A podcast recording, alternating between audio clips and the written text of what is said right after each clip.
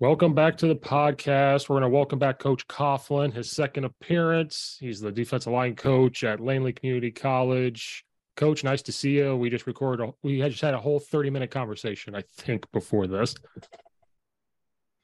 Well, you know, it's like if we're not recording, I don't even want to talk. No.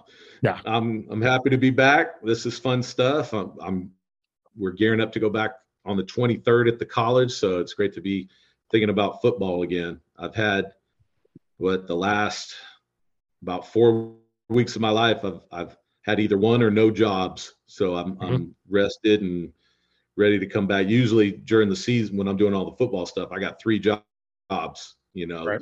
teaching at the high school and then doing the football stuff and then I'm in the fitness center at the college a couple nights a week, which is a great gig, but it's still, you know, it eats up the time. So I've been fixing crap around the house and trying to clean out my endless garage and do all the things that I can't do. But it's it's good to be back. And it's good to be back hanging out with you. I liked it. It was fun the first time and talking football is always great. Yeah, because during that time I think was COVID, so we were all losing our minds and we were like, we got to talk ball somehow. We have to figure out how yeah. to do this. So I I had people always tell me like, well, thank God, because like I either talk football with my staff or just don't talk ball at all because we're sitting at home on Zoom with the school kids or or we're sitting outside going, man, I, w- I wonder what the world's like. Is it still alive? Are there still people out there? So I, that was a long time ago because I think you said you didn't have a season during COVID. I think right. Yeah, no, we've we've uh we've done two seasons since the last time I talked to you. First okay. season was was a what what did we finish? It was a six and four so so kind mm-hmm. of a wash. We played in a little bowl game and that I mean, cool and all, but not what you want. And then let this last season we actually made it back to the playoffs, but we we got our butts whooped in the first round, so it was off to other th- things. But this year I'm excited because we actually for the first time ever we get a padded spring practice. Okay. Uh, so I'm I'm juiced about that. I don't know what the what our if we're going one, two, three, four days a week yet. I just know that we get to wear helmets and shoulder pads at practice and not rip our shirts every day or have to go up against a giant O lineman who's not wearing a shirt at all, which is the most unrealistic thing that's ever happened on a practice field. yeah, I didn't I didn't know you guys. I didn't know you couldn't have a padded practice in spring. I thought everybody yeah. could have it. No, California's been really strict on that, and oh. any time it's come up for some reason or another, they voted it down, and now this year they approved it. Okay. We actually, actually, I take that back. During when we first came back from COVID, they let us pad up early just because you know they wanted everybody to get the rust off. Mm-hmm. Now from from here on out, we get a padded spring, so we look like the big boys. I mean, we always did everything in practice anyhow. You know, half line or pods or one on ones, full 11 on 11, you know, but it, mm-hmm. and for what we do as a 3 4 defense, I'm always teaching my guys mask out, anyways. So mm-hmm. it's like, coach, I don't have a helmet on. I don't want you burying your face in him anyhow. So get your hands out in front of you and get mm-hmm. separation. But right. at least now we actually have something to hold on to, you know, so we can do our thing. So right. I'm really looking forward to that. Yeah, uh, this year, this season, our D line coach, they didn't hire him back at the school due to classes or whatever, so he left. We came into the season, they're like, "Who's going to do D line? Who's going to do D line?" And the head coach looked at me and goes, "Steve, you used to do D line, right?" Yeah. Well, can you do O line and D line? Sure. So I had to go back to my roots, and I was I was O line coach, run game coordinator, so I was in charge of the run game, and then I had to go back and do D line. So I had to go back to my roots a little bit and I'll, I'll, tell you what, I missed it until like week two, and I was like, this is too much. Doing both, I don't like it no more. But the biggest thing was using hands. Like these kids have never been taught to use hands. They've been taught shoulder pad and like drive as a D lineman. And I couldn't stand. So you talk about that. Like we were four two five. And I'm like, get your hands on them and go. And they don't understand that. Uh, so I, what kind of interesting drills would you have for hands? I just did the stupid thing, like just get hands on, extend, get underneath the shoot and do it to like learn. You know, I I try to I try to do it 20 different ways, you know, just mm-hmm. because that way it'll stick with everybody. When we when the magic Jenkins sled is when we have the bags on it, I just we start and I just have them grab that bag and get their face out and we just work extending. You know, I I used to always make a living about getting down, do you know, getting down in like a, a, a four point or six point stance mm-hmm. and and hitting hitting and I, I still do that i just i think as as i keep coaching i try to simplify what we do mm-hmm. and just get to the point you know you it, it's one of those ones that it's a good drill but then you realize you play football on your feet so mm-hmm. you try to do most of your drills on your feet the one that i do that i really like is just having guys hold their hands up like this and then grabbing wrists. You know, you'll you'll see like a lot of the videos where they just do the little touches, yeah. you know, and that's cool for hand speed. But I, I get them in, you know, they're grabbing the crap out of those wrists and then on a cue, you know, just working on hips and hands and extension and just saying it over and over, you know, the same cues a thousand times. And I, I, I think that's really good. I don't like doing it so much on shields or bags just because mm-hmm. they're so wide. You know, right. if, if it's if it's a shield, we'll grab it up top. Mm-hmm. Or if you're lucky enough to get like some of the specialty stuff from Rogers, we got this thing called a it's a packer pad. I guess somebody from Green Bay invented it, where it's a it's like an a rectangle pad, but inside of it is is a, a smaller pad that sticks out, so mm-hmm. it forces you to get your hands in super tight. You know, like when we had just the regular old Lev sleds, I would turn the bag upside down, you know, just so oh. that they're not they're not putting their hands in that giant T part. You know, the the top the, yeah. the bottom part of the bag becomes the top. So now their hands are in a lot closer. But but I just think, you know, grabbing wrists, grabbing shoulders, you know, when they when they just have shirts or practice jerseys on, rotating those thumbs up and making sure they're pointing their elbows down and just doing it over and over and over again. Or even a good one is just taking like the pad that goes on the goalpost and just mm-hmm. making them line up in front of that and strike it. Mm-hmm. The other thing that we do a lot that I mean, it, and it's just kind of a I don't want to say fun lead up drill, but we'll I'll take the pop up bags and turn them around so they're grabbing the handles of the pop up bags. Mm-hmm. You know, and this is all the cool part is is you know, th- this is stuff I've either stolen or kind of half-ass invented over the years. And now all you got to do is just, you know, go subscribe to Craig Roh. I don't know if you know who he is. Yeah, yeah. You know, and what I like about what he he's like the curator of all the drills. Mm-hmm. You know, the fact that he played at Michigan and, and played in the CFL, you know, gives him credibility. But it's just like here, here's a drill from Pete Jenkins. Here's a drill from Alabama you know and, and, i'd say this it all everything i do i i learned it first through getting to sit down with coach Lupoi when he was at cal as the defensive line coach now he's the defensive coordinator for oregon and it it, it all comes down to pete jenkins. You know mm-hmm. if you can find any, anything from pete jenkins i know i have them all saved from youtube whether it's clinic stuff or just video you know practice video and things like that.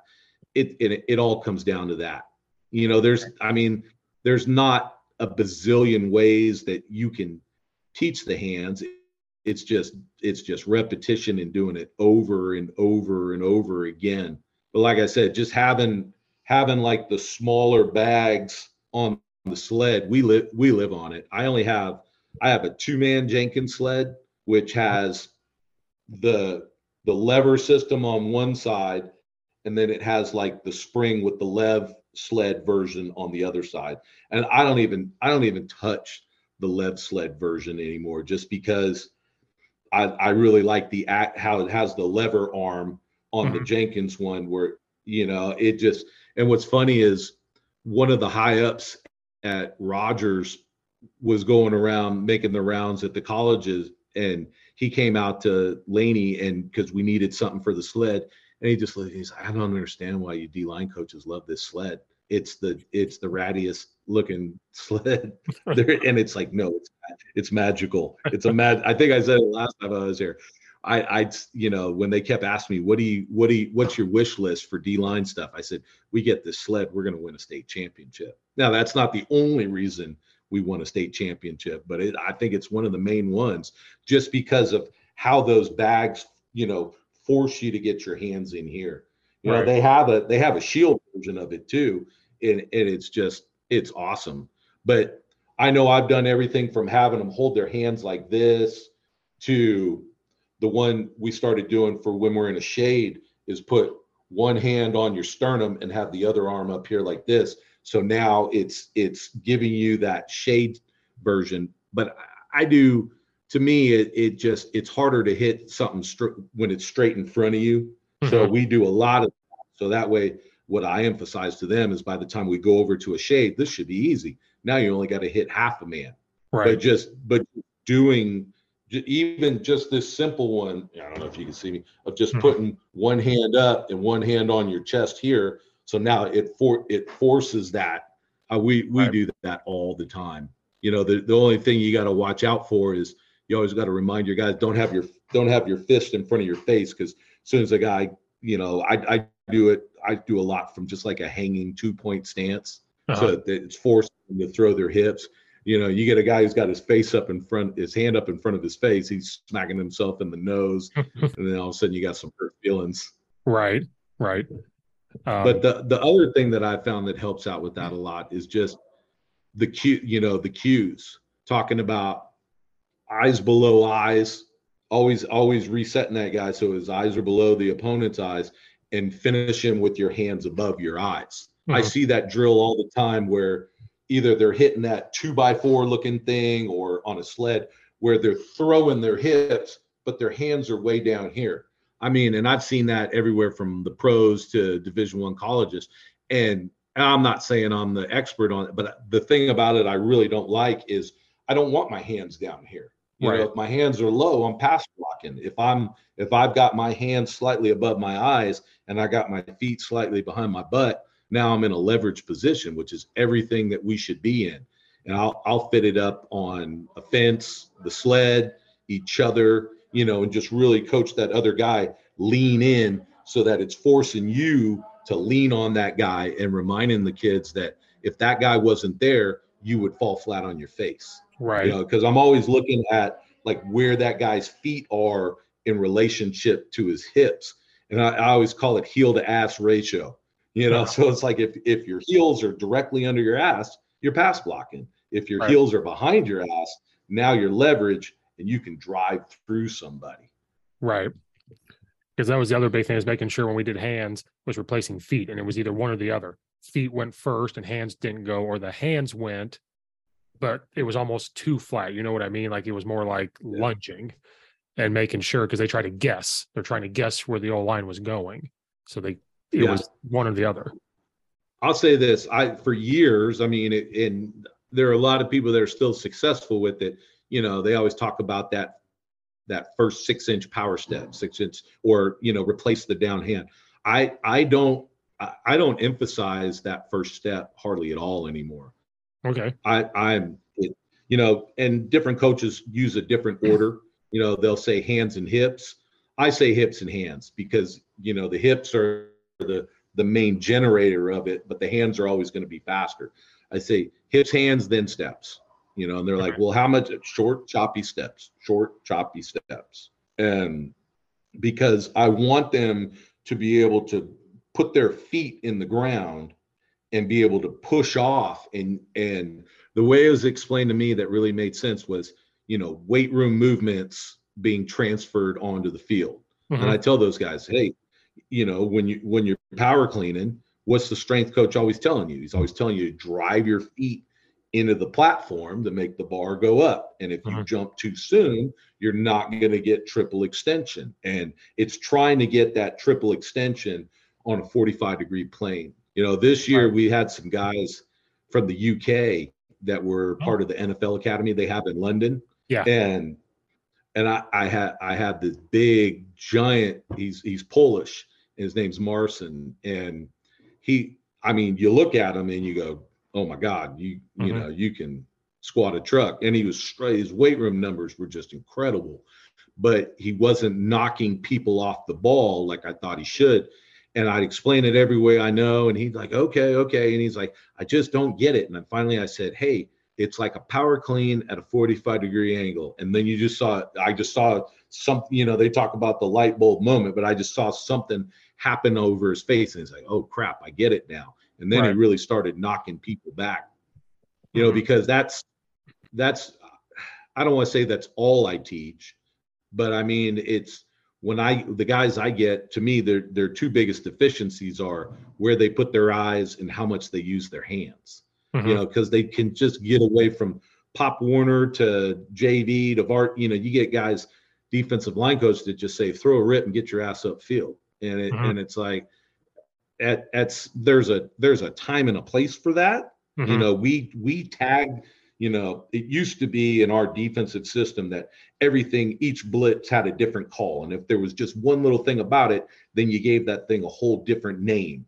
And then we, you know, we started thinking it's like, well, that's just, that's too much learning for the kids. You know, right. instead, let's keep this call and just tag something onto it. You know, like like the big thing we we spent a lot of time emphasizing these last couple of seasons is when we run slants, you know, normally, you know, you talk about putting your weight, mental weight on that backside foot and pushing off, and you're taking a 45 degree step and you're looking at the shoulder of the next guy over. Mm-hmm. Well, then we started tagging a wild version of the slant to where now instead of looking at the shoulder of the next guy over, now I'm looking at the shoulder of the guy I'm on, and now I'm dipping and ripping or chop dipping ripping on that guy. And and it's just that's that's made tremendous strides in in what we can do as a defense and just be able to make a little tag call that just changes the technique and now i've got a slant that's going to take me at a 45 and now i've got a slant that's going to take you know and it's all about where i'm putting my eyes and that and when we run the wild version i tell them it's like look i want you to penetrate to the heel line and then find the ball and redirect you know, right. and at first you get guys running five yards upfield going, Hey, I did a good job, coach. I ran, I got super deep into the backfield. It's like, yeah, you ran five yards upfield while the while the play's coming underneath you right here. Right. And and just but just giving them that other thing, it's like, okay, we're using our hands, we're using our hands, we're using our hands. Now, now kind of I don't want to say the leash is off, but now you don't have to worry about that technique as much. And now you're just slipping that guy that you're on and getting to the heel line and keeping it real tight.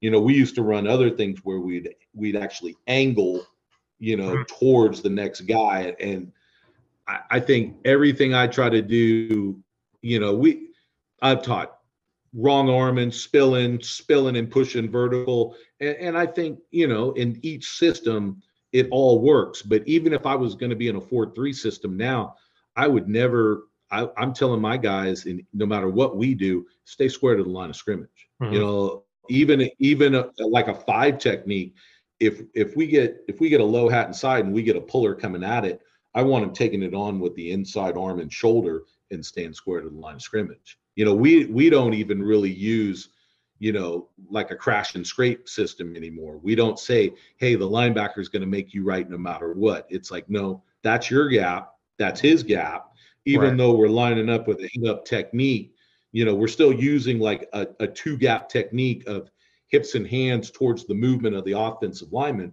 But you still, you know, there's a front door and a back door. Mm-hmm. And if, you know, if he's coming hard, de- depending on what gap we're telling him in the system, if his gap's the, you know, if it's the inside B gap for an end or a tackle, then we want to make sure that his hit, you know, you cannot get beat inside. Right. Whereas if that guy goes outside, you can be a little slower to it and just make sure you keep your eyes on what's going on. But and then sometimes we'll be in that same head up technique and call a wild a wild slant. And now it's like, okay, you know, I want you to really I, I I'm I'm definitely more of an over guy than a rip. You mm-hmm. know, I I to me I see a rip as a in case of emergency, break glass and pull out rip move. You know, unless you're unless you just naturally do it. If you're mm-hmm. one of those guys that can just get under a guy and pop your hips and lift them and turn them, great. But one of the things that I I've really held on to in, in my defensive line philosophy is, you know, you're trying you're trying moves. If you if if you're stuck, throw that rip, but lift him and turn him.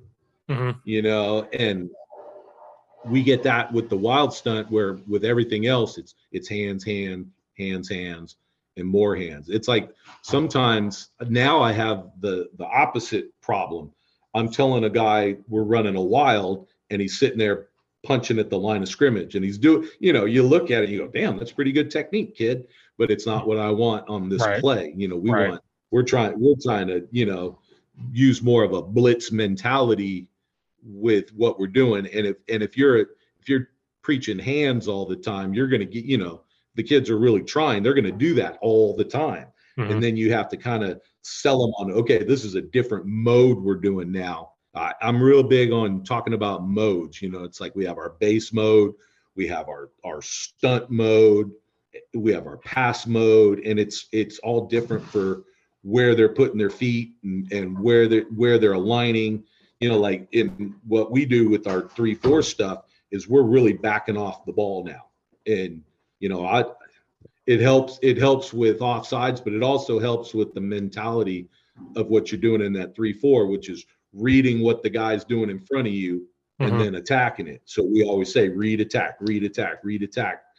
And then if we're in pass mode now we're really squeezing up to you know that's when we start talking to you know that line that everybody knows credit card you know des- distance off the ball. Now we're really crowding the line of scrimmage and now we're keying that ball. And as soon as that ball moves now we get that long first step get our hands up to be able to throw. Because like when like i was I, I was starting to talk about it and then i got another stuff you know like to me if a kid just comes off the line and throws a rip you know an offensive lineman's just going to clamp on that and Right. and just turn you and run you into the ground you know and nowadays i don't know about how they're calling it where you're at but where we're at an offensive lineman can throw a guy to the ground and then splash him and lay on him and you know Mhm. bury his helmet on and they're they're not going to call it You know, Right. that's that's one of my pet peeves is you know you always see these highlights on social media of these camps you know and you get a guy who's a pretty decent old lineman but he just grabs a he'll just grab a guy and chuck him to the ground and Right. everybody's celebrating it like it was a pancake it's like no that's a hole I, I mean but oh, I shouldn't say that because I tell my guys, you know, there's no such thing as holding, you know, because people get mad, you know, because Right. I mean, I was I played offensive line in college. I I I would if I could have these rules right now, I'd be in hog heaven, you know, Mm, yes. because back then, back then you grab somebody this much, they'd throw a flag. Now you can damn near do whatever you want.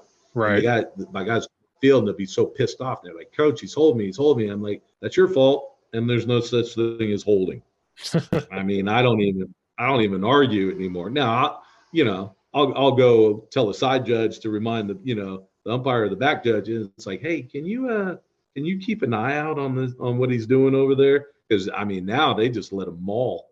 But Mhm. if you throw that rip, you know, it's kind of I'd rather see a, a chop into a rip, you know, or or a cross club into a rip, something first before you throw that rip. Mhm. And then, but I do tell my guys, if you throw that rip, you better lift and turn, you know, because now you're in a position and get hip to hip and lift and turn. That was something that I, I mean, I've seen different ways, you know, you get it, you put a guy down on a knee, you know, and you you get them standing up, so you're teaching them that big hip movement. But Mhm. I just think having them having them lift and turn and then throw a counter off of that. If I see them do that with a rip, I'm not too mad. Other than Mhm. that, I mean, and it's funny. It's like, coach, I, I can't throw an over. I'm five ten. It's like you could throw you could throw that over on anybody. Just don't call Right. it a swim. You know, and we're, you know, probably repeating myself from before, but I always just say off offhand over the elbow. You know, you hear Uh-huh. when I started hearing, you know, I go to clinics and I hear a guy from the pros or a division one, you know, oh, tight arm over. I'm like, oh, that's just a swim move. It's just a swim move. But it's like, Right. you know, just the different ways that you you verbalize it, you know, I think to me keys different things, Right. you know, and put you in, in a different mode. right. Because uh, I, I mean, but for well, our D line coach, he played Division three at Concordia, Chicago, and what he did was he called it a punch. Like you're here, it punches through, is what he would say. Like punch through, and then you come through. Now you're ripping back. If they try to hold you, the arm's coming back because that's what he played D line in college. So he's like, that's what they did. Because he's like, he got here and what does everybody want to do? They watch NFL. Sometimes they they do this the swim move, and he'll look at me like, Coach Steve, what would you do? Because I played O line. What would you do if someone did that? And I was like, right in the armpit, right in the rib, go. He goes, but what if you punched? You don't have this target. So I think it's maybe similar to what you're talking about, like right over the elbow to get through a little bit. I like it. I and I've I've taught that, you know, and if I if I get a guy that can just drop that hand and be gone, mm-hmm. you know, I'm gonna I'm gonna let them let them do that. Let the athletic guys do that. More of the nose guard types, I'm gonna tell them to punch through. I used to make it, it, it was fun. I'd say, hey, that guy's got a parrot on his shoulder, and you got to knock that parrot out. He's talking smack to you. So you know, uh. Hey, hey, punch the parrot, punch the parrot. You know, it, it's just like stupid cues to get people doing what you want to. You know, as long as they're doing it, it's like whatever cue you got should work. But I, I do, I like the fact doing that punch. You know, we would do. I, I learned a really good drill from Coach Lupoi where we would take the two man sled and we'd work get them get them on the outside of the bag and they'd have to wheel their hip and spin the sled in a circle on the first hmm. cue hmm. and I'd really be on them about having their thumb up and their elbow down and then on the second cue they would come off and punch their way through. Right. The only the only thing that I, that happens sometimes is when they punch they'll actually turn uh-huh. away from the blocker, you know, and it's one of those it's one of those things about, you know, to hit flip or not to hit flip. That hmm. that was I, I had uh, one of my guys off of the state championship team went on and played at the University of Idaho, and he came back and he started coaching with us the last couple seasons. And their D line coach at Idaho played in the league, and it I've always been you know pull slide, you hmm. know get the get that little shuffle step, and then you know we started having conversations and debates, and then some heated debates you know, it's it's just I and and I think the conclusion would be different positions require you to do different things and right. different body types and athletic abilities sometimes require you to do different things but all things considered if if a guy's a great pass rusher and an athlete you know i i almost i don't even teach that hip flip anymore it's just about a step through you know so it's more of like when you get guys that are saying hey just just run that hoop, run that hoop, run mm-hmm. that hoop. You know, I even got to the point where I got away from the hoop for a while. And I'm like, well, I don't want the hoop because we're gonna we're gonna flip our hips and we're gonna pull slide through that thing. And then we started do working a little more of the run step through, almost like that karaoke step. Oh, and yeah. yep. our you, you know, and our our sack numbers went up a lot, you know, and I'm I'm just like everybody else. I I I'm I love learning. You know, I'll I'll watch, you know, any video. I I watch the crap out of all that Craig Roh's stuff. I mm-hmm. watch the crap out of D line bids. You know, anywhere I can find things. We're going to a big clinic in Reno in a few weeks. We're actually talking at this one. I'm excited.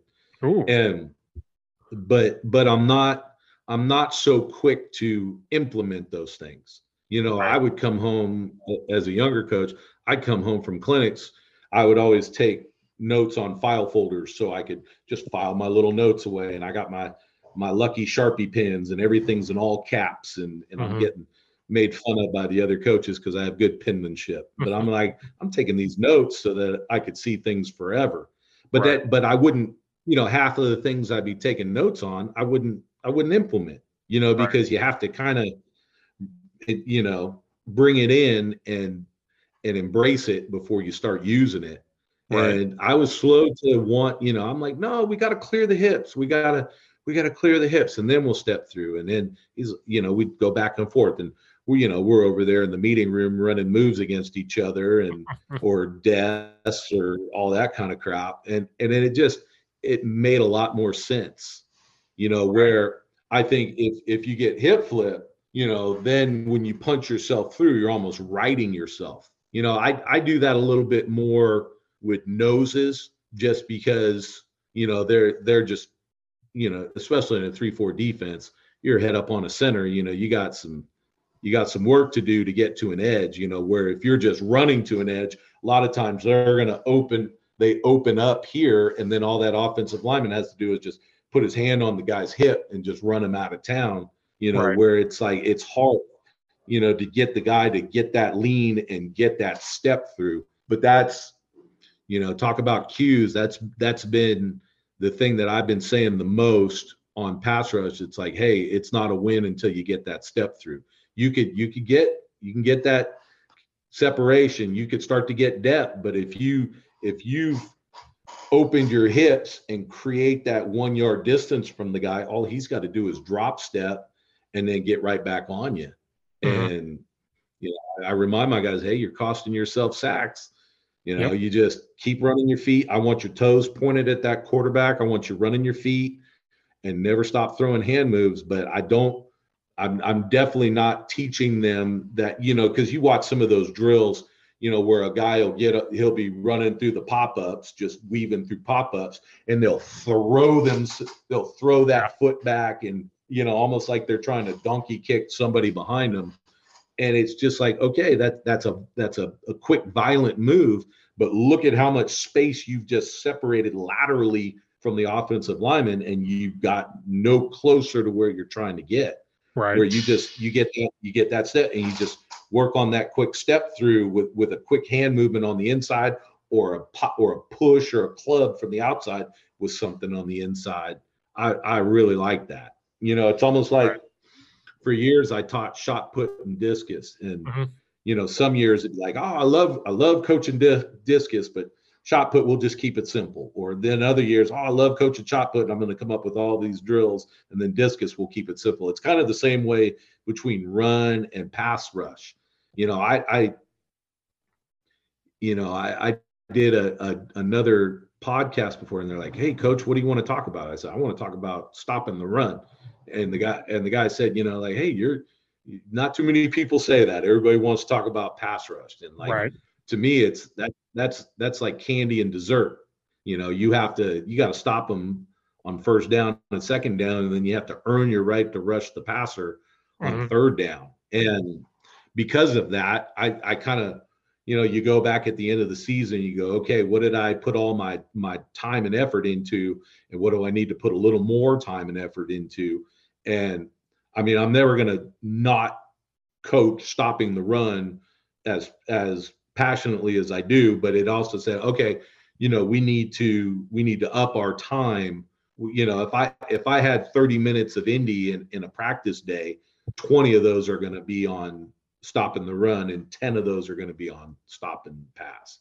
Mm-hmm. You know, but what I what I have tried to do is is just cram as much many drills and reps into that 10 minutes as possible, you know, just to up the teaching and learning and then try to try to look at things, you know, because when you first you, you think pass rush, okay, you know, you hit the pop-ups, you do this, you do that, and it's just like, all right, I, I want to start breaking this down even more and mm-hmm. and start you know talking about okay where where's our weight? You know just simple things like rolling rolling out of your stance taking that long replacing the down hand on the first step. Like i started doing using towels using agility bags just put their hand on the other side of the agility bag with their feet behind it so that on their they have to take that long first step and mm-hmm. get over the agility bag when we're doing get offs you know where before you just you know you line four up across if you're super cool you got the football on the stick or the football on the rope if not you're using your foot or you got a you got a ga you know somebody snapping the ball or you're snapping the ball and you know just get off get off get off which are they're good but mm-hmm. you know if i could just add if I could add more things into the drills that I already do, that's when I feel like I'm getting better as a coach. Right. Uh, the the other thing we started debating about is just you know I would I'd get so comfortable in doing like my run progression stuff on the sled that I that I wasn't adding finishes to the drill you know and it and it's like well but i'm focusing on so much on this that i don't want to worry about the finish and the conclusions that we came to was well you still put all your attention on this make them do the finish just don't don't not i don't want to say don't worry but you know just don't emphasize where you know as much on the thing. Where now we'll get on the we'll get on the sled and we'll work our lock peak shed and then I got somebody else behind there with an agility bag, and then they'll start dragging that agility bag across, and now I got to shed off, and I got a trail, and then I got to go gator roll, you know, over on the over on the agility bag, and just keep adding finishes and building onto it, and I guess mm-hmm. you know I'd say more bells and whistles, but that almost sounds like I'm you know trivializing it, but it's just put more things on there and stack more things on that drill. And then it, it's just it's still what you're comfortable doing. It's just now you've got that little wrinkle that you're adding to things. Right. Um it was funny you talked about the weightlifting thing because when i walked on to play college football as an o lineman that was the first time that i actually did a power clean from the floor because in high school we did hang clean and when i got mm-hmm. there they mm-hmm. said well o line where are you at you're on the ground your hands in the dirt so naturally you're coming from the ground and so you did power clean. Then linebackers, they would do hang cleans because he was like, where are they naturally at? Well, they're naturally like squatted down. Now they still do power clean, but they focused on hang clean because they said it's a quick movement. And then I never thought of that till college. And I was like, okay. So I did power clean for the first time off the floor. And I hated it because I was so used to hang clean at first. But then when I realized, I was like, actually, I kind of like this. So it was funny you brought that up because it took me back like position, like what makes sense to the position that you're doing. So like D line did power clean from the floor, O line did power clean from the floor because there was their natural like you're going from the ground, if that makes sense. Yeah. Oh yeah. No, I, I'm I'm a big fan of specificity and tying it all together. You know, like that way the, the guys know it's like, all right, why am I doing this in the weight room? Well, you're doing this in the weight room because it directly transfers over to what we're going to go do there on the field. You know, like even even our stance. You know, young me would. You know, we're we're no matter run or pass, it'd be like, okay, we're super heavy on our hand. You know, you tell that guy like, if you lift your hand up, you should fall on your face. And then you you've got guys, you know, they're just pitching. They're they're way heavy on their toes, and their heels are four inches off the ground, and it's just all that rolling out. Uh-huh. And it's like, you know, I I still use some of those cues for pass rush. But like when it comes to our run stuff now, I'm teaching guys to almost have their feet co- like completely like heels down on the ground. I tell my guys now, I only want to see a crack of daylight under your heels because the more of your foot you can have on the ground, the more surface area you have now to push off because you know we're not emphasizing that first step. So I want to have all kinds of feet on the ground so I can throw my hips and my hands into that target and match the movement, you know, because right. I, I, I, to me, I hats off to people who run a true two gap system, uh-huh. you know, where it's just like that guy, your job is to beat that guy across his face wherever he goes. I mean, that takes that takes a special kind of guy to be able to do that, right. Know, all the time. Because, because even with our our one gap scheme with the two gap technique, you know, we still get beat inside sometimes. You know, we have we have terms for that. You know, it's like, okay, you got beat inside. Now your job is to just crash that guy down as hard as possible, take the air out of that gap because that gap now that you're on the other, that's your gap that's he's in between now. So, mm-hmm. you know, you got to squeeze that thing down as hard as possible. Whereas if he's going away from our gap outside or now it's like, okay, now you play it inside out. You got a little more time to figure out what's going on in front of you. Right. But it, it's just I, I think doing it with our with our feet flatter on the ground has made us a lot more successful for sure. Yeah, that's the first time because like I was told get them in a sprinter stance so they're falling over like their toes. I never never thought about like not quite is it not quite an O line stance, but like your feet. I never thought of that. It's all I've always known in a sprinter, like we're trying to go like right now. Right. Now, no respect, no disrespect to O linemen, but I, you know, because they're our enemy on the football field, I tell them it's like I, I say fullback stance, you know, okay. because I get a, I get a lot of guys, you know, rug, rugby guys that that probably played some fullback, you uh-huh. know, in in high school, and it's just like it show, you know, when when I'm having a hard time teaching that stance, I just tell them, hey, show me if you were a fullback, show me your stance. And they're damn near in that stance I want them to. Then I just tell them to get a little wider. Mm-hmm. You know what the, the term I use is like, hey, this is your big boy stance. This is your this is your first and 10 stance. You know, you got you got your hard hat and your cool steel lunchbox, and you came to work, buddy. There's nothing fancy about what we're gonna do right now. And I I've I've kind of narrowed it down over the years since we've started using this style, but it it's the feet are are should be super wide. You know, when like if you look at at like cut ups from like the Niners or Baltimore or especially the Steelers, you know, when a true three four defense, you know, even the inside linebackers, the D linemen, they're all in like a sh- uh, like almost wider than shoulder width stance. Uh-huh. You know, and, and that to me, that's going to make sure that you're you're utilizing your hips. You know, if you're uh-huh. to me to me that and it's going to keep you lower. You know, I, I always correlate wide stance, low, narrow stance. You know, a lot of times you get that problem with a guy popping up. You right. know, if if I'm teaching, if if I'm doing pass rush stuff, I still I call it a, you know, hey, ride your 10 speed. Not that anybody rides a bike anymore. They all motorized scooters they rent. But, you know, they but they understand that. So now those those feet are tighter, but I'm but I'm trying to really gain distance off the ball. Right. Whereas when, when we're in our big boy stance, I'm trying to match the movement so that I can get knocked back. Even even when we're in a shade, I I let them stack. Like when we're in our big boy stance, I I have I tell them to have even feet.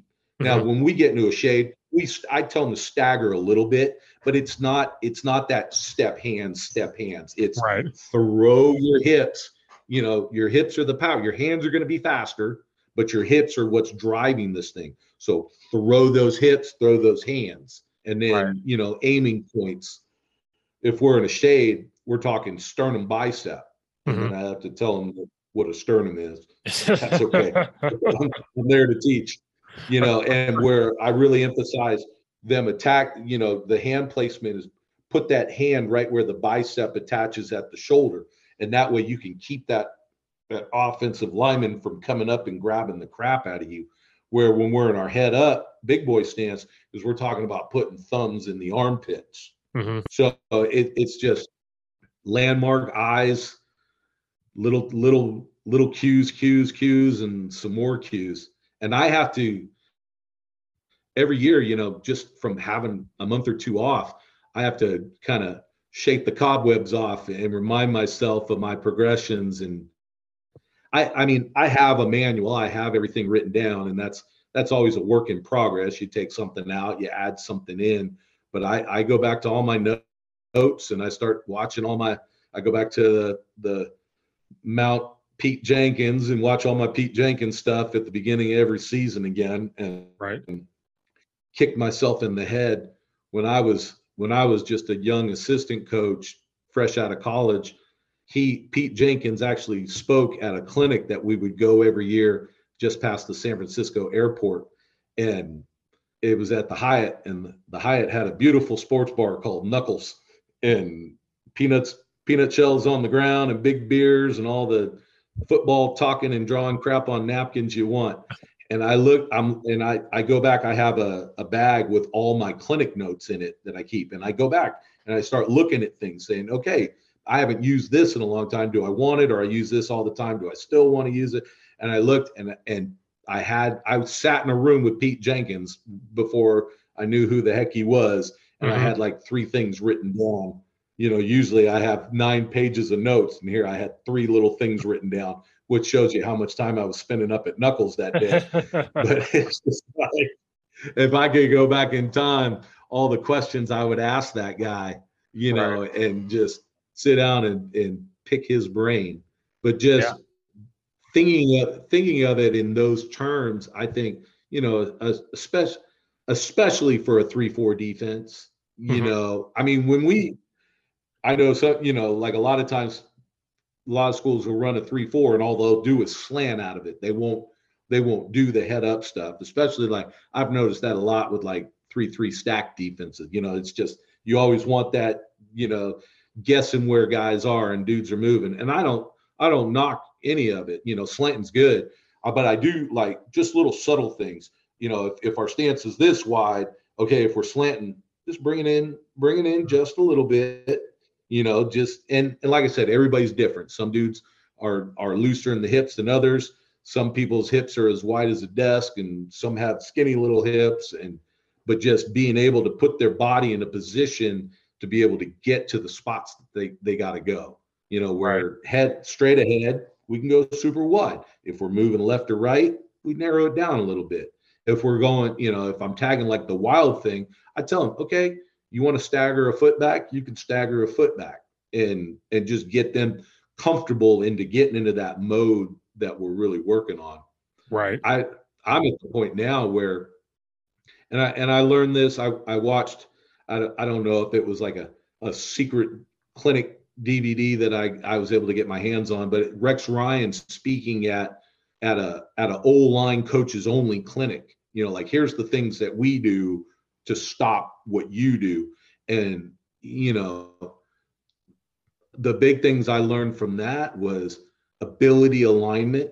You know, it's it's like like young coaching, or if you're just if you're keeping to to the the pillars of what most coaches teach foot to crotch you know mm-hmm. your foot better be splitting that guy down the middle i'd always tell my guys hey if you lift your foot up you'd be kicking them in the dick now it's more like i progressed to doing more of an ability alignment thing hey if you're getting beat if you're in a shade and you're getting beat inside inside inside hey scoot out a little bit you know we'll get to the mm-hmm. point you know using I, I mean I know some coaches talk about line your eye up with his eye. To me, that's kind of a harder landmark to judge. You know, right. I do it more off of the feet because that just moves your body. Like, okay, scoot towards his foot a little bit. If it's still not working, scoot a little more towards his foot. If it really ain't working, get toe to toe with that guy. You know, mm-hmm. because our our number one rule in a shade is don't get reached.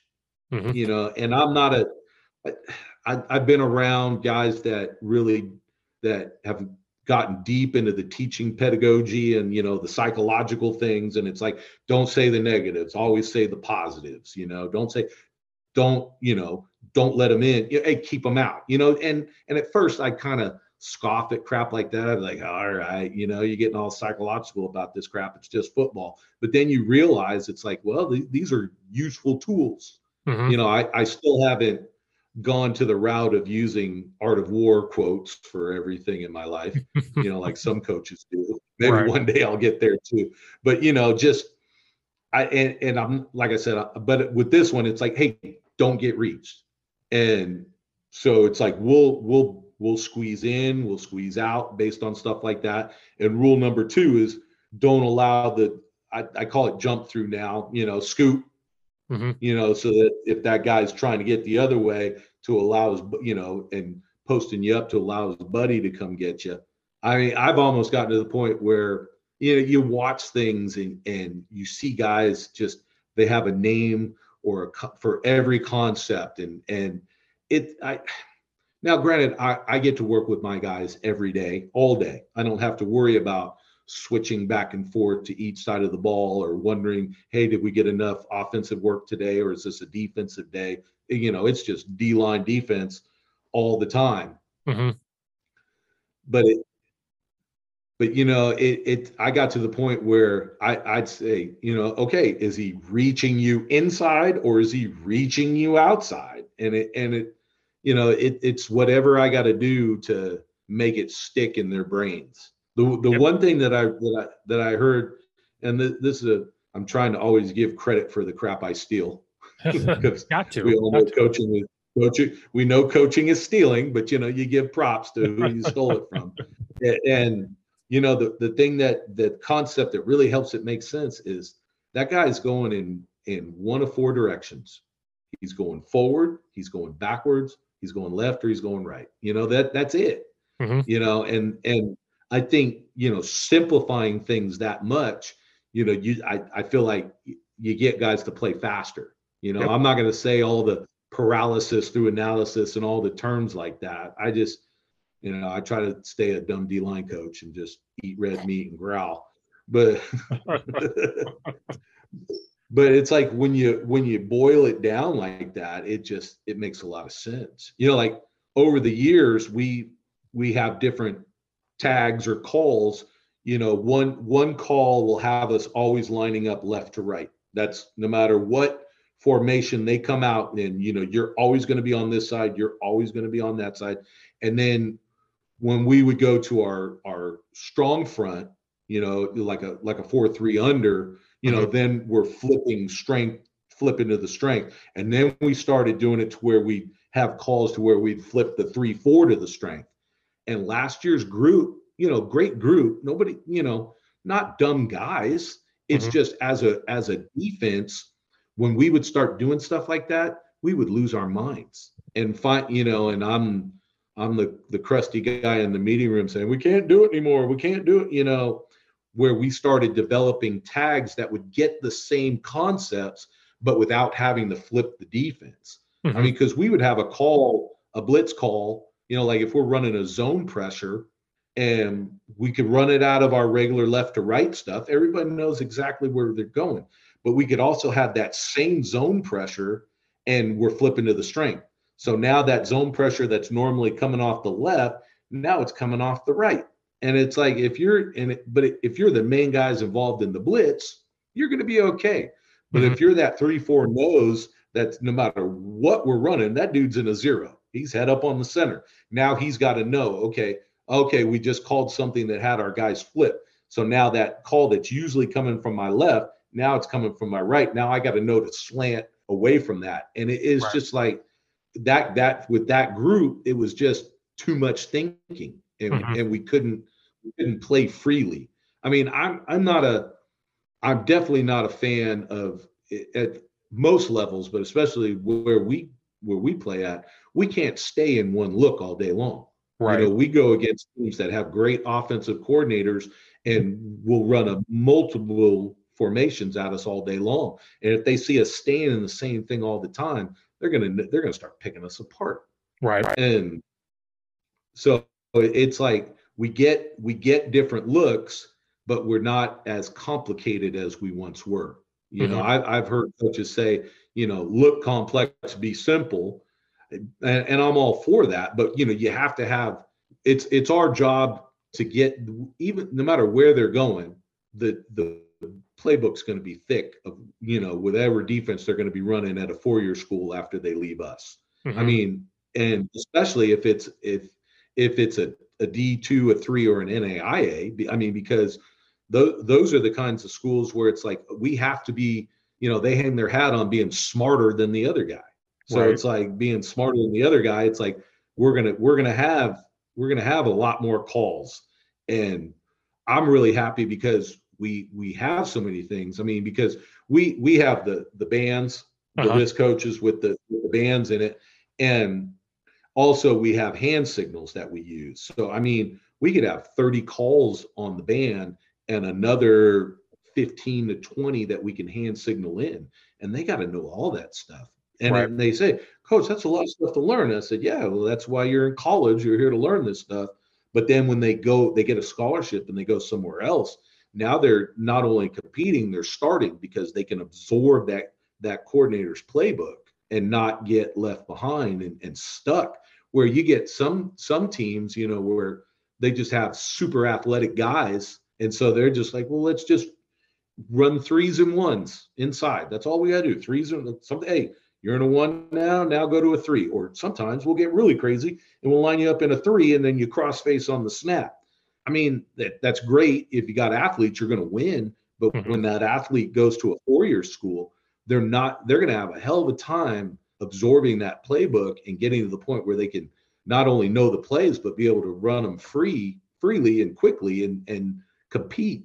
And I, I just, I, our guys come back and they say, you know, thank you for having what you had in because it allowed me to go to the next level and start right and then not and then not bring me a shirt.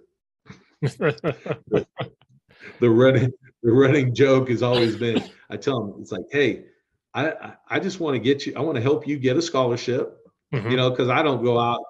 I'm not one of those guys that's just like, hey, look at me, look what I can do. I'm the I'm the this guru or that guru. I just go coach my ass off and try to get my guys good. I say, hey, when you get when you get somewhere, just bring me back a shirt. I'm like one for 80. I had one guy. I had one guy. It's my guy that came back from Idaho, and it, and I damn near cried. He gave me he, he reached into his bag and he grabbed me out a sweatshirt. So I guess the sweatshirt makes up for the fact that I didn't get t-shirt. And it was just like, right on. I, I got I won't name him Amir, but um, one of my guys is uh, just wrapped up at Washington State, and it's like, and, and I'm I'm not I'm not I tell you I tell you once or twice I joke about it, but then like once you leave, I'm not going to sit there and say, hey buddy, where, where's my shirt? Where's my you know mm-hmm. because that's that's just not my personality, and you got other you got other stuff to think about. If you think about it, that's that's awesome. And he came back, back from from school and he had you know he's got his he's got his Washington State backpack, he's got his Washington mm-hmm. State gear on, this and that. I'm like, oh, you look good. And he sees me, and I'm sitting at the main desk in the athletic building. I'm sitting behind there, and he's like, "Hey, coach!" And he starts to walk in. He's like, "Oh, wait a second. And he goes into his bag, and I'm like, "Is this the moment I've been waiting for? Is this, is this what I want?" And he goes in, and but then he pulls out a mask and he puts his oh, mask oh, on.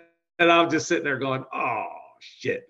And then I was kind of mad at myself for being all butthurt about it. It's just like, hey man, it's a shirt. Don't worry about it, dude. Now, when I saw his position coach at a showcase in Oakland, I, I ratted him out to the position coach. But it, what's funny is he's like, oh, the, the guys that go to the league, it's the same way. I, you know, from Washington State, just bring me back a jersey so that I, we can mount your jersey in the building. Mm-hmm. And now, mo- all the guys from Laney that have gone pro, they're really good. You know, there there are some in Coach Beam's office, but right outside his office in the hallway upstairs, you know, we've we've got jerseys of of guys that that have gone on to great things. Yep. You know, Nahshon Wright, who's playing with the Cowboys right now, you know, his jersey's sitting right there with a little with a little note on it to to Coach Beam and everybody at Laney. You know, thanks for the memories and get mm-hmm. me ready. And it's like every day our kids walk by and say that you know the number one goal is to get your ass to a four-year school and get your degree but that's the ultimate goal right there.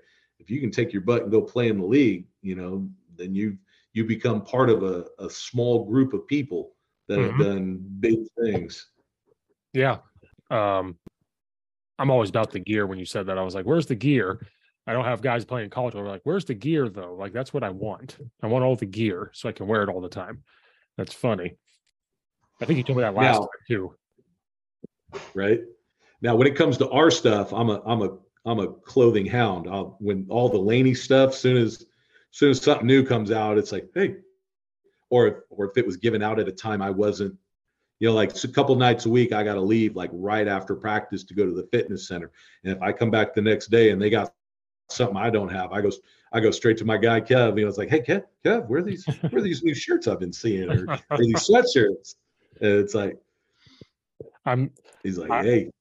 I'm the same way. I'm the same way. I'm like, coaching gear? Where is it? Oh, what are we getting? Oh, well, give me that one and that one. And then on top of that, you give me that too. All right. Time.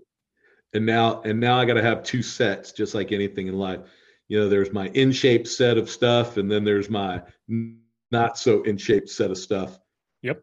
Yep. And I, and I got so it's almost like when I go, it's like, all right, give me give me a two, give me a three, give me a two, give me a three. I know this three is going to fit. I'm hoping this two fits. Except now everything we get is, is like a lot of stuff we get is like the golf fit or the yes. slim fit. Yep. And it's just like, damn it, Nike, you're not thinking about me with all this slim fit crap. oh, I, I blame the supply chain with that. I'm like, oh, you're just doing this because you can't get the other stuff. But yeah, everything's a golf. One year we did a uh, the when the NFL had the uh, what was it the the, the HSPD program mm-hmm. where they, you know, and they you if you work that, you know, you got a big old bag of gear. And you know, they say, okay, what size you want? This and that. I was like, all right, well, give me this size because I think I'm sure everything will fit if I get it this size. And obviously, sometimes a 3X that's made in China is not the same 3X you're going to get at the big and tall store. Nope. And it, it's like it was like some kind of fleece vest and I put it on, and it was just like shit looked like I bought it at Build a Bear, and I was just like, oh, I can't, I can't wear this. It's like, damn it. Put it. In I give that stuff away as quickly as I can. Find somebody here. You want this? That kind of shit is never going to. Yeah, that kind of happened to us. We we went to a seven on seven that the Chicago Bears put on like their program. So it's like just some schools, it's seven on seven competition and an O line challenge too. So like it's two days. And then at the end of the second day, near the end, over the intercom, they're like, can all O linemen and D linemen come down to the end zone? So we go down the end zone and they've got horse troughs, like six of them, just full of Chicago Bears gear. And it was only for O line and D line, not the seven on seven guys. It was them. They're like, literally, the lady goes, dig in and they just went at it. There was socks, shorts, shirts, whatever. But there was so much stuff left over that they said they whispered like, we can't take this back to the Chicago Bears. They want all this gone. And so they're like, coaches, grab stuff. And we were like, don't mind if we do. So we went over there and started grabbing stuff. And I did the same thing. You're grabbing bags. And some things I grabbed, I was like, okay, this is a 2X or a 3X. Like if it's a long sleeve, it's a 3X. I want to be a little bigger. If it's two shirts, 2X. Some of that stuff though with 2X was like skin tight. It's supposed to be like workout gear. And I was like, nope. It's like it's like Play-Doh coming out. Like, yep, nope, nope. I gave it to a player. I walk over, I was like, You guys got enough gear? Well, here, this don't fit me. And I started throwing it at him. Like, you don't need that.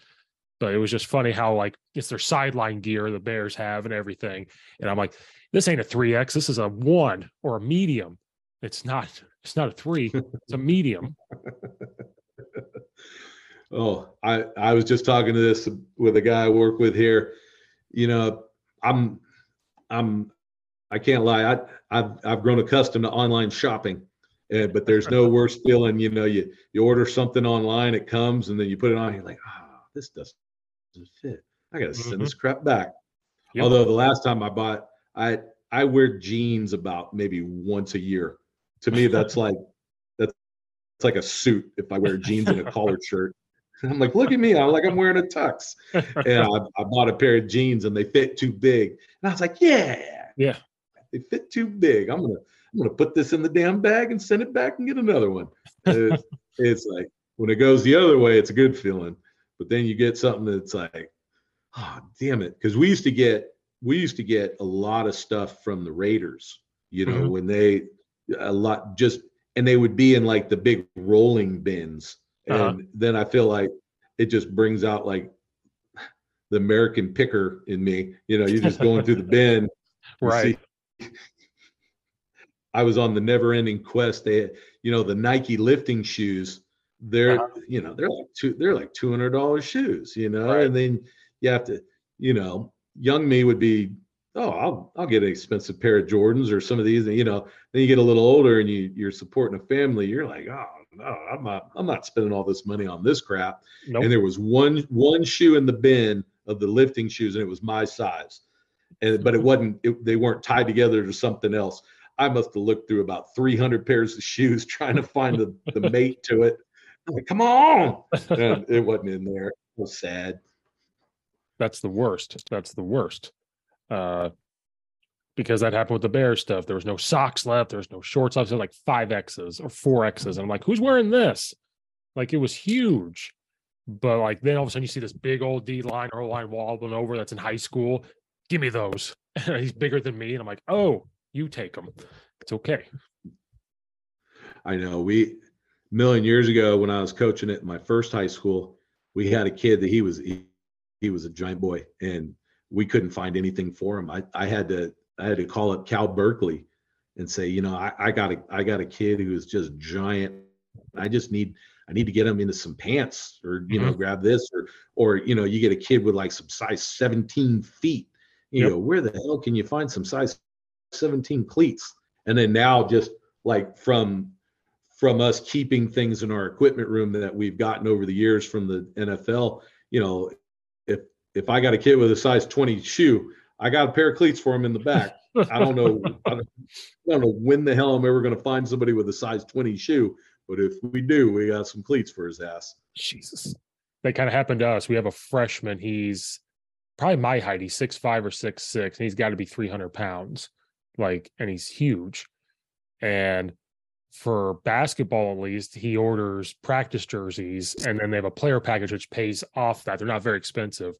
And I he remembers seeing him uh, before basketball started. He goes, Steve, go find out what jersey he is because I don't know if I ever order two X's or three X practice jerseys ever for a basketball player if he plays basketball. And he did. So he's like, oh shit. So he had to order like a 3x practice jersey. We I mean we got brand new jerseys in general. So he had to make sure we had a big one just for him. And he goes, he may be the only kid that ever wears that in this building. Because we, we may never again. And oh that's that's when he gets the giant one from the sports store that doesn't have any stripes or doesn't have the name of the school on it or anything. It's just a giant white jersey with a number on it. It's like here, be Is happy, this- kid. is this marker on the jersey on this? Yeah, we wrote it on there for you. Don't worry about it. Duct tape the number on it. That's what he was. He thought about that, but luckily we were able to get it. And I'm like, I think it was the same thing with the helmet. We had to get him a big helmet. And I tell people how big he is, and their eyes. I talked to college coaches, their eyebrows raise at him. Like, what? He's a freshman? And I was like, yeah, he's freshman, six five, about 300 pounds, eyebrows raised. And I'm like, but remember, he's a COVID kid.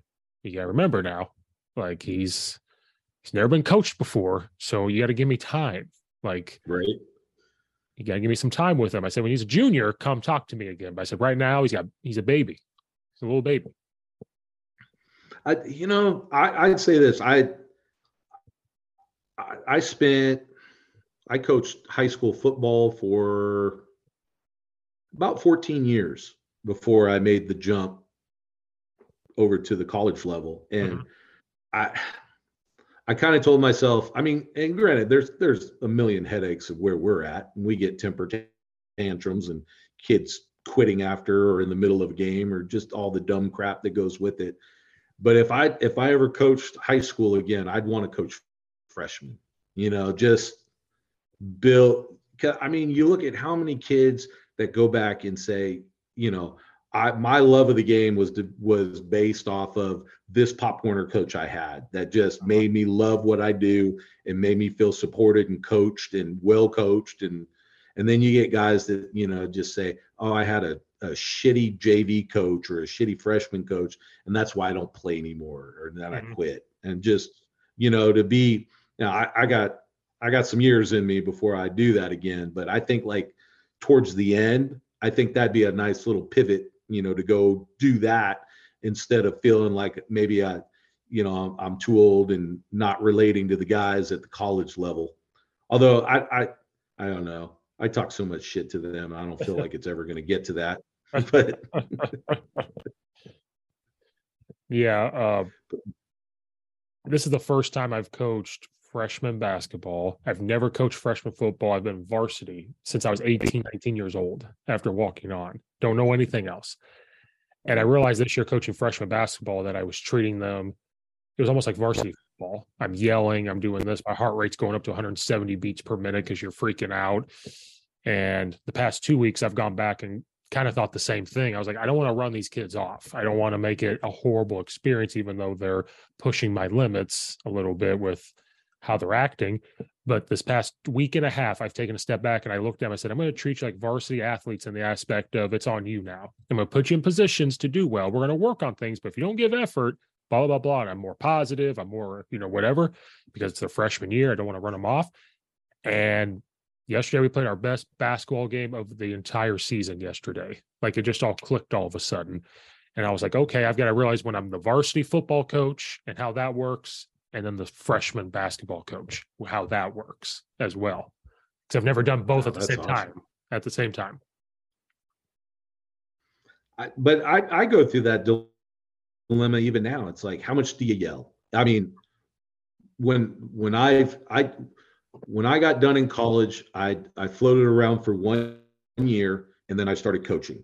Mhm. And and I started coaching at the varsity level too, at the high school that that I played at. And I I think back, I mean, I I don't think I ever bel- belittle. I mean, you look back and you probably like, oh, I probably shouldn't have said that, or Yep. you know, you, you might have hurt that that dude's feelings or something like that. And now it, it's one of those ones. If it's if it's a, a mental mistake or a technique error or something like that, I'm I don't get pissed anymore. I'm I'm just I'm there to teach. Now, if it's a if it's an effort thing, then I'm losing my mind. Right. lose, and then you're standing next to me while somebody else gets a chance to do it. You know, Right. it, it's just we've we've been lucky that the way the what we emphasize on defense and the and the culture that I think we've created there because we just that we just finished year 11 at Laney. I've been there 11 seasons now, and you know the running joke this year was year 11, year 11. You know, like something would happen that you know, oh, we're finally doing this. Well, fuck, you're 11. We should be able, we should be making strides in doing this by now. Right. But it, it, and you know, at the same time, if we're if we're getting our asses whooped, I don't want to be sitting there with a smile on my face. But it, it it's just all that screaming and yelling. I know it ain't good for me, and mm-hmm. it's probably not good for them. But at the same time, you know, you, you get on all levels. You know, there's that clip that's running around right now that's uh Saban and uh, and I think Coach Smart, you know, when they were at LSU, uh-huh. you know, and a guy's coming off the sideline, and they're both just ripping that kid a new one. And you know, and the and the talking point is, is this is this working on kids today? Would you want your kid to be coached like that, or do you think it's effective? And I, you know, you talk about COVID kids. Most most of these kids are, you know, every generation says it about the, the next one after them. It, it's they're they're very sensitive. They're very and there's a lot of they don't want to be embarrassed in front of their peers. Mm-hmm. You know, and when you start doing, you know, it's like if I'm if, if I'm doing or saying something that makes you turn off and not even think about the words I'm saying, much less it, it go out there and try and do what we're trying to get you to do. It's it's like I feel like I haven't done my job as a coach. Mm-hmm. Where, but it's also if if they feel like no matter what they do, I'm just going to pat them on the head and tell them good job, then that's that's not right either. You know, right. it's just it's it's finding that balance. I I saw I saw a video, you know, and you wonder how much of it's like social media propaganda, and it was a it was a guy talking about it was a black police officer. So and I mean this one was real, talking about how he had his partner when he first got on the force was was a white police officer and they and it was predominantly a black neighborhood that they were in. And all these guys you know these people in the neighborhood you know are coming up and just talking to this cop and just saying oh you know having great relationships with them. And the young police officer is like well is this guy just letting everybody get away with everything? Is that why everybody loves him? And and it's just like he gave him the point. It's like no matter these people know we're here to do our job and these people know there's a lot of crime. And these people know that somebody's probably going to go to jail tonight. But as long as you treat everyone with dignity and respect then you're going to you're going to get more accomplished than you ever thought you would. And mm-hmm. and it's one of those ones where it's like it it clicked with me because it's it's kind of the not that I not that I was trying to disrespect people as a younger coach but I think you know when you're when you're passionate and and all you're thinking about is results i think sometimes you can overlook the people that you're trying to coach and you're not treating them with dignity and respect. And when you you learn to do that when you build that relationship i mean and once again this was all the stuff when i was a young teacher you know like yeah yeah yeah whatever. I say they do. That's how it's supposed to work. I'm right. i'm the role model. I'm, I'm the authority figure. And, and it was easy for me to think like that because as a player, I, you know, it, I, I, I didn't have much of a father figure growing up. So it's like those coaches became my father figures. And hey, you tell me to do something, I'm, I'm going to do it the best I can do. Right. And I, I, I, I think I finally, maybe two days ago, learned to get thick skin, you know, but no, it's been a little longer than that. But it, it's, I see it. My son's 17 now and and I see it in him. It's like, oh, you don't like being criticized, and you don't like being told you're wrong about something, you know. And I was the same way, but you just you you take it from those guys, and and because you you love and respect, you want their approval, and you know, a lot of players these days they're not so much worried about their coach's approval. They just want they just want a flash, and they want a scholarship, and they want to go you know, be able to show everybody their highlights and where I, I work really hard to really develop relationships with my guys so that you know they know it, it's like hey if i'm if i'm yelling about something it must be really important and i really mean it you know? Right. I mean my my probably most my blood pressure goes up these days. In my meeting room you know we'll go we'll go just have our defensive line meetings and you know my guys are just idiots. And it's sometimes they you know they can't stop joking or telling Uh-huh. each other to fuck off or Mhm. hey give me give me that candy or give me your water. Let me get some of your you know. And i'll be real easy for hey guys let's let's dial in. Let's let's go. And i i try not to use what the the term of the year lock in you know everybody says lock in lock in Mhm. lock in lock in. I'm like i get it but at Mhm. the same time like when something becomes a catchphrase everybody says it without kind of understanding what it actually means. And then on about the fourth or fifth time i'm just yelling at everybody shut the fuck up. So we can we can get to what we're learning here and and you know because sometimes i'll only get you know 15 20 minutes before we you know between the the the all defensive meeting and then when we got to be out on the field. So it's like we got a few things we got to watch here on film you know a couple things from practice our practice and then some things for our upcoming opponent. We don't got a lot of time for this. Right. where but I I do find that you know talking to them more than yelling at them makes makes it a it makes me enjoy the experience more. So which I think comes back around to having them enjoy the experience more but I also remind them I say you know this is this is the last happy stop on your tour. Because when you go to a four-year school where that coach where that coach's job where that coach's wife goes to work or in her circle of friends where that coach's kids go to school is all determined on your guys' performance as a group and as a team.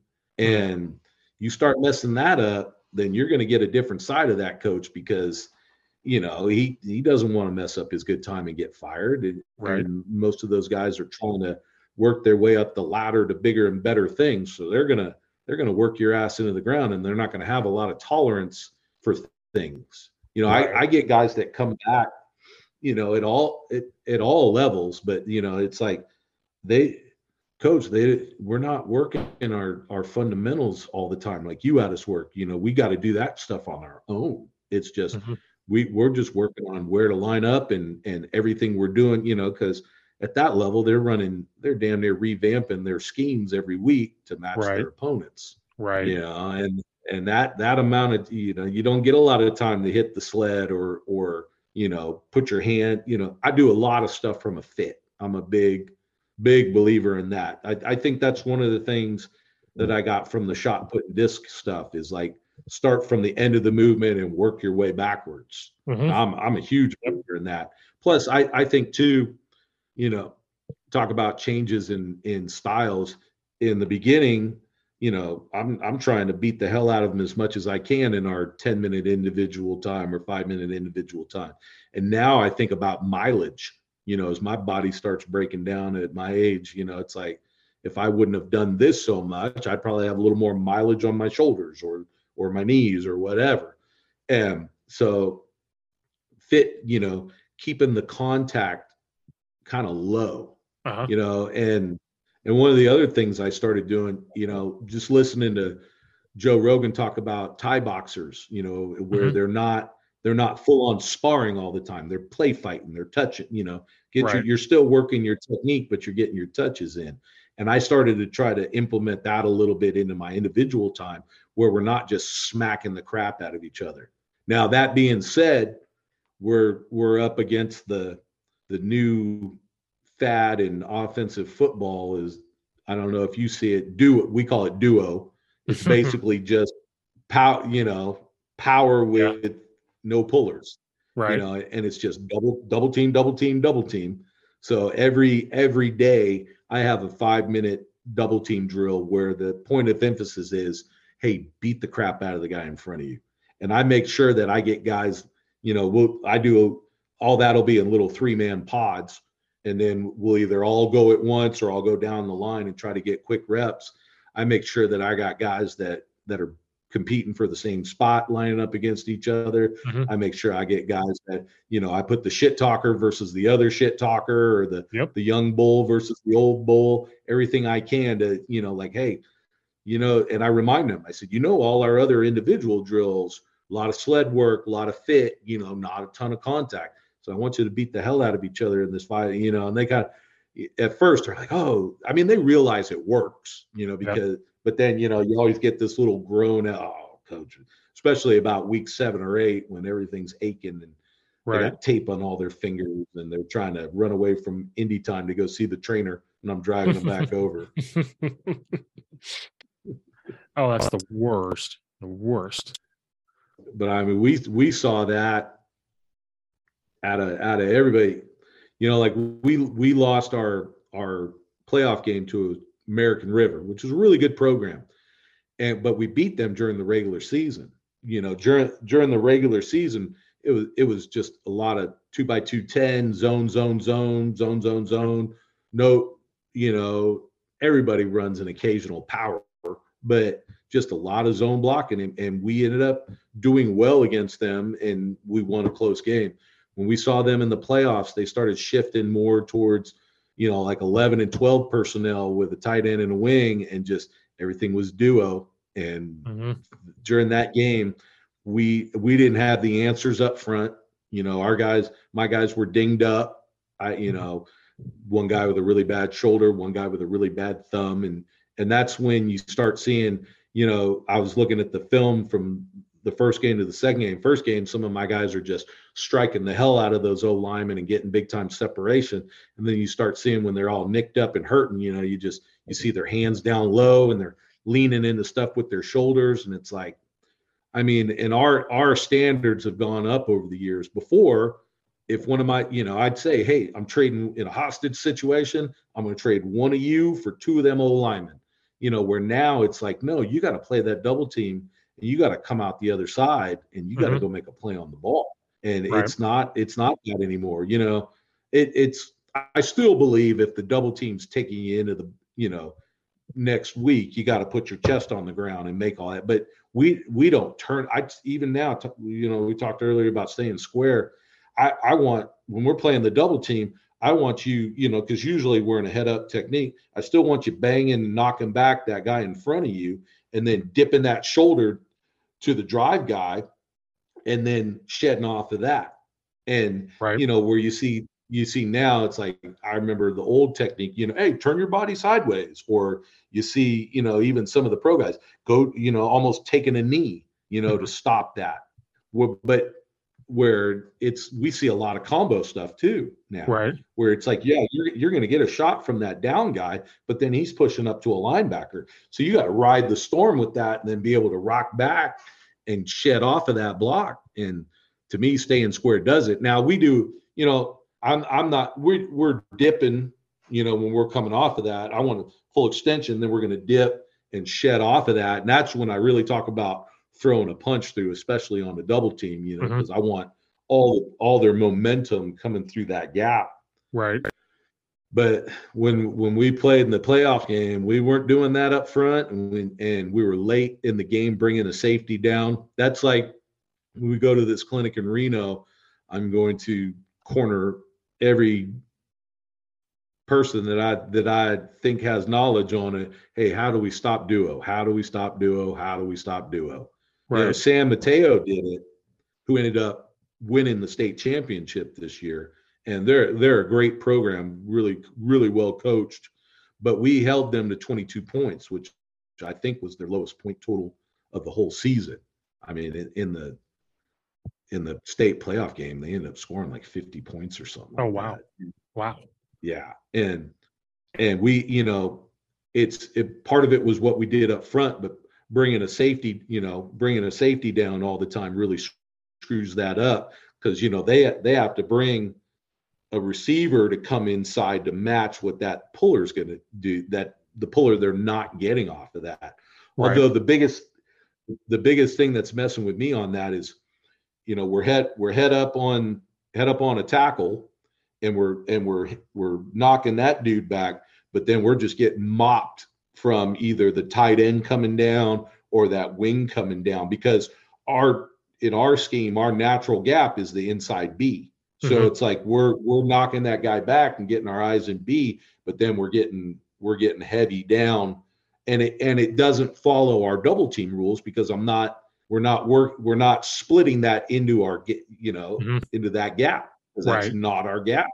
Right. So it's like I I will definitely be on the on the hunt to see what what really messes that up. Do you guys run a, a version of that in your program? Um, I've been arguments with people. We just double team on inside zone. Really don't.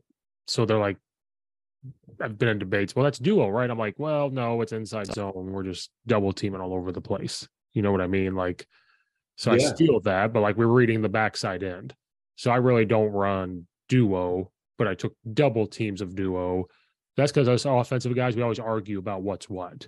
Like, is this inside zone? Is this duo? Is this midline inside zone? Like, there's a mid zone. Is it this zone? So it's just two, whatever. And I'll stir the pot on Twitter. I'll be like, oh, this is inside zone or duo. And then everybody comes out of the woodwork. Then I do it on purpose because I want to see who's going to get pissed off. And like, but we I double team all over the place on inside zone. So I guess you could say the front side is kind of like that, but we're not blocking the backside end at all, at all. Yeah, I I I like that. I mean, I think running zone one of the hardest things to account for is that low shade. You know, if you're mm-hmm. running it, you're running everything to a three technique. Life's a little bit easier. Yep. But if you're trying to run, if you're trying to run it at that low shade, it's it's tough. You know, if that guard leaves too early, now that center's got to try and and get his helmet outside on one. That's that's a tough one. And I I I I developed when when I first started coaching just fresh out in high school, we ran Air Force option. Uh-huh. And I I've I've done Air Force option, wing T, I, I hate to admit it in public, but we ran Veer for a few years. I I know some people would stab me for saying anything bad about the Houston split back Veer, but I that was that was one of the most boring offense that I've ever been a part of and, and coached. Where at least like like with the air the old air force stuff you know you got double wing you got three step motion he can mm-hmm. he can keep it going he could yo-yo back you've got you know you've got all your your mid inside outside handoffs qb mm-hmm. follow run a toss run a suite. you could even run you know counters and and everything out of it and, right. and but everything we did with that was just staying square work the double up to the linebacker yep and and granted, I I enjoyed coaching zone stuff too. You know, it's just it it in a way it's it's I don't know, it's debatable. It's it's simpler, but it's not. You know, right. you get you get guys that have a hard time knowing like when to chase and when to when to move up. Whereas. I think it's smart doing it with the double teams.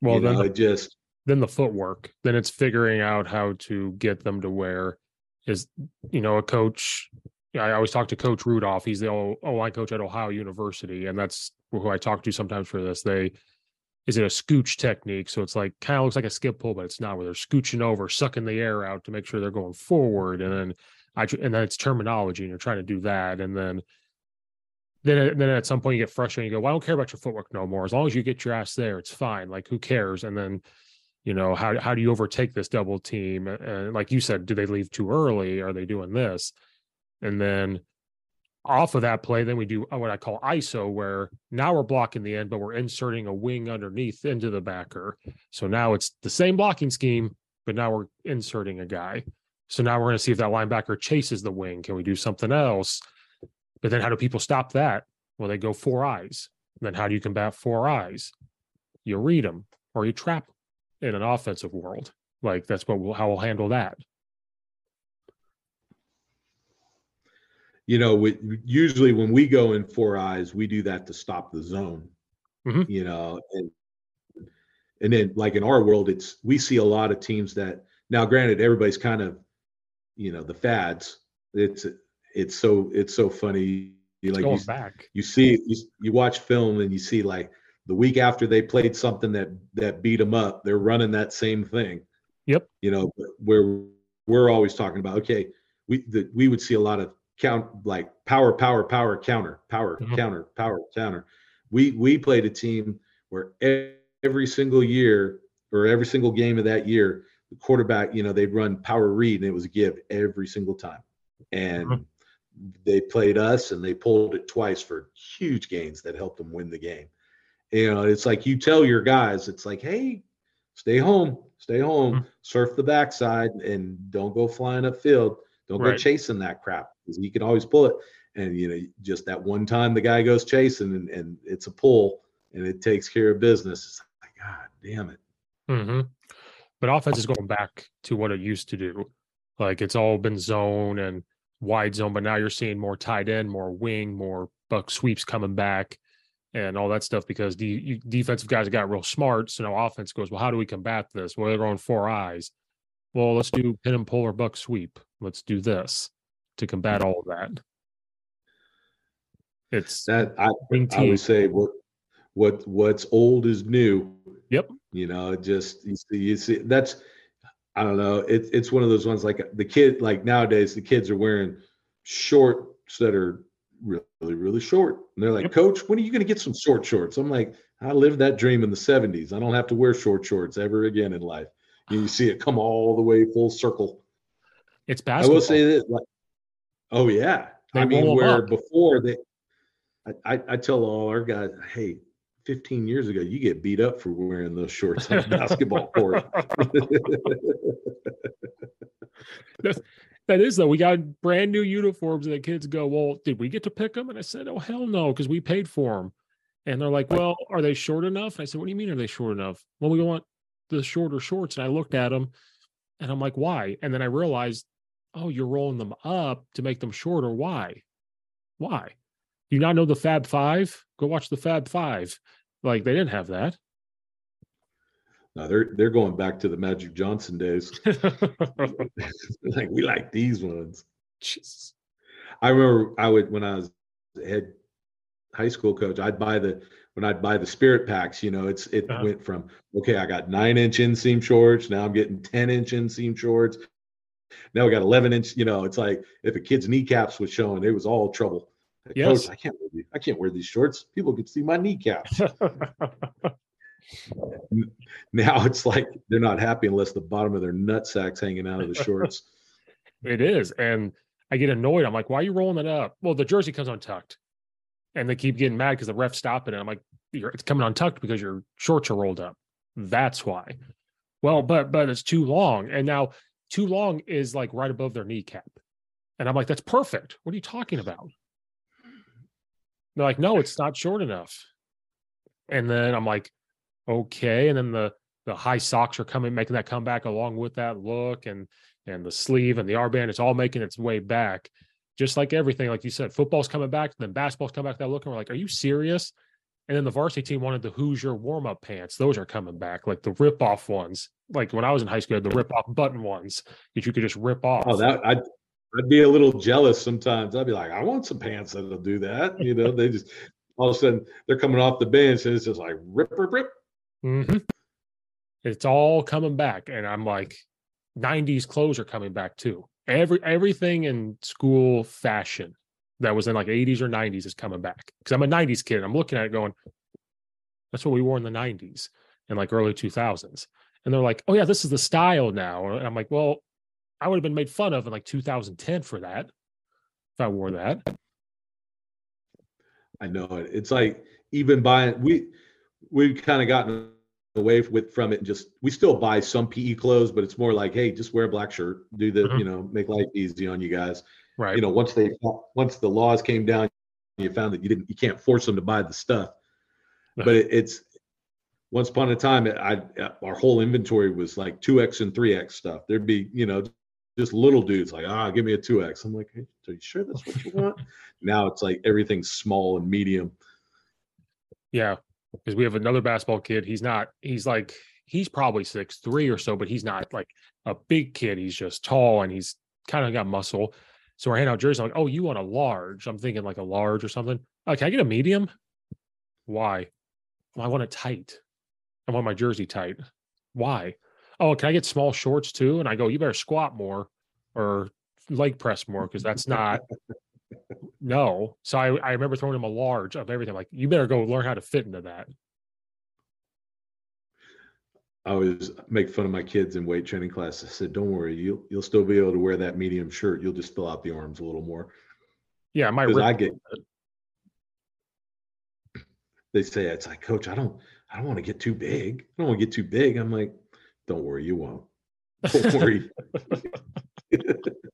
I promise you, you're going to be just fine. Yeah. yeah. You're going to live till you're blue in the face. It's going to take you a few years, but oh, if you're funny. if you're lucky, you'll get a large, but but you'll never get in that extra large ever. but no, that that's funny because you're talking about football and like even we are we're we're going like can we go to 11 personnel 12 personnel? And then i thought about it and i go it's making a comeback. You're seeing option you're seeing that and like i have to research a new offense like gun t stuff like we're really going back and looking at this like because everybody in our conference I, I the six or seven teams they all run a three three stack. Everybody everybody runs it so now it's like, well, they do that because you're a spread team. They're trying to combat everything and they're trying to keep, you know, on your toes and all that stuff.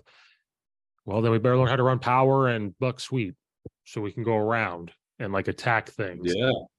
So that's the only thing we can do because we're not a great big team either. So we're like, how do we combat this? So now that's my job as run game. Like, we add all this? Can we like, and I go, coach, are you trying to get me to run the wing T, which I hate? I hate the wing T. And he goes, maybe. And I go, can we do it from pistol though? Because that's hey, I'm not. I I will say this. I we went from when I first took over as head coach, we were a spread team, mm-hmm. but I had a very I had a small staff, and I wasn't a quarterback guru. And it's it's you really have to you got to have some athletes, and you got to and you got to be able to protect it up front. I because we we never did like the the air raid stuff, you know, where you're just deep setting the offensive lineman and almost treating it like a punt formation, right. just keeping everything in front. You know, we we would have, you know, we did a lot of man slide stuff and mm-hmm. calling out the mic and and I I when I adopted, I bought all the books, the Dennis Creehan stuff, and I I didn't get a wing T tattoo. We didn't we didn't put the Wolverine stickers on our helmet or nothing like that. The only the only thing about wing, I mean, I like wing T because of the adaptability of the offense. Yeah. I always call it like a silly. It's like silly putty because you could you could make it do anything you want. And if you right. look at the base formation, that's what people are running these days. What what I didn't like was numbering numbering stuff from right to left and changing the holes and changing the numbering system. I I, I did it, but it, it felt like I like I was writing left-handed all of a sudden. You know, like okay, well no, that's supposed to be the two hole. That's not the two hole anymore. I didn't like any of that crap.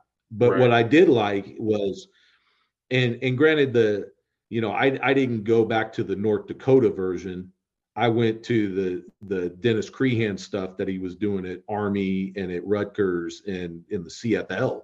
And but I what I liked about it was it just it was it was a system. Mm-hmm. You know, I think that's how like when people you know get the the Tony Franklin stuff and the air raid thing, you know, everything's accounted for in the system. You right. could give this packet to all of your position coaches and say, this is everything you need to know. Mm-hmm. Uh, but I, I think what's going on now, it, it's I, I, don't want to call it a modern wing T, but you know, you got a wing, you got a tight end. Oh my God, what's that? That's a fullback. You know, and I I love that stuff. I mean, right. to me, that I as a player and a coach, where I was at, we never saw I never saw power. I never saw power. In college, we never, you know, we ran zone in community college, we ran like a traditional pro style offense. We ran uh-huh sweep, we ran toss, we had we ran option, you know, ISO stuff like that.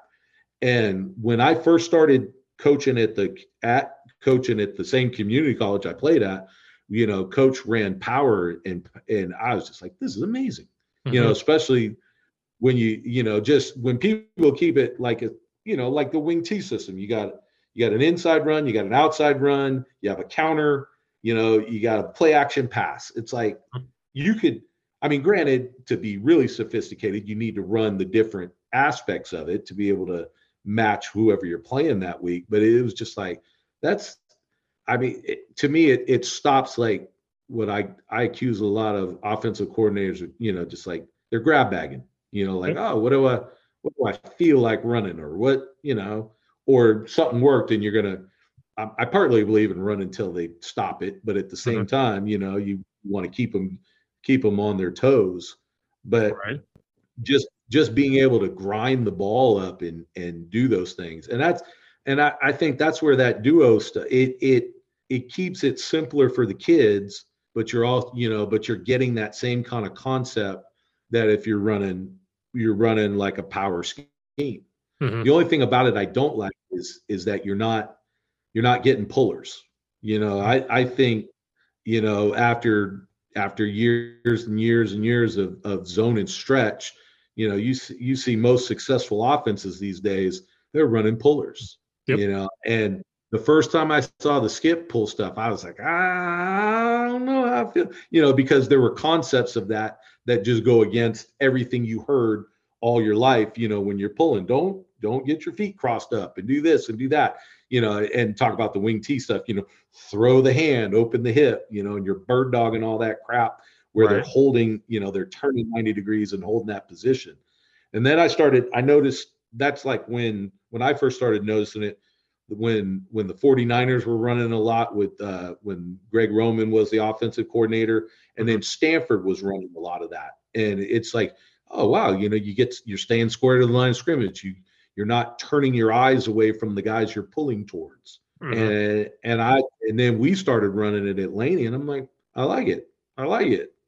Now, that being said, you know, like you see now where a lot of a lot of offensive schemes where they're they're they're almost like everything's like an angle block down mm-hmm. you know where they're they're trying to get zone and double to look the same way and you're posting as you're blocking down part of me uh, the ex offensive lineman is like well we're not staying square to the line of scrimmage we got to yep. stay square to the line of scrimmage yep. and but I, I definitely i mean i think just even if you don't want to go tight end, just bringing down a wing and running 11 out of that. It just, yep. it just having that guy that's, that's backed off the ball a little bit, I think really messes people up. It, you know, it's just like if you take that fullback and put him as a sniffer somewhere in A and B gap, it's like, you know, that look, it kind of freezes people. They don't know what to do. Mm-hmm. You know, mm-hmm. we play, we didn't play them this season, but we always play Butte College. And one of the things they do that would always jack us up is leave the center unblocked and wham him with the sniffer. And, mm-hmm. you know, you get that, you get that wham block. It's like, oh, buddy, you didn't see that one coming, and he just gets blown up. Mm-hmm. But what I do like about it, you know, like especially now, and, and, you don't, I'm not seeing it right now. Most most of the teams that are being successful with it are just just lining up in 11 or 12, and they're not shifting. To me, you know, it's like I once again bells and whistles. I want to see a shift and a motion, and then a quick snap because yep. then it's just like, oh, what's going on in front of me? you know, and and now like going back to Butte, but like Butte would line up in double double tight with a wing, and then sometimes they would just take the wing and shift them to the other side. You say, okay, I know what to do with that. And then sometimes they would line up and shift the tight end in the wing and go to an unbalanced look. And then you say, okay, do we have to gap over to be able to match that?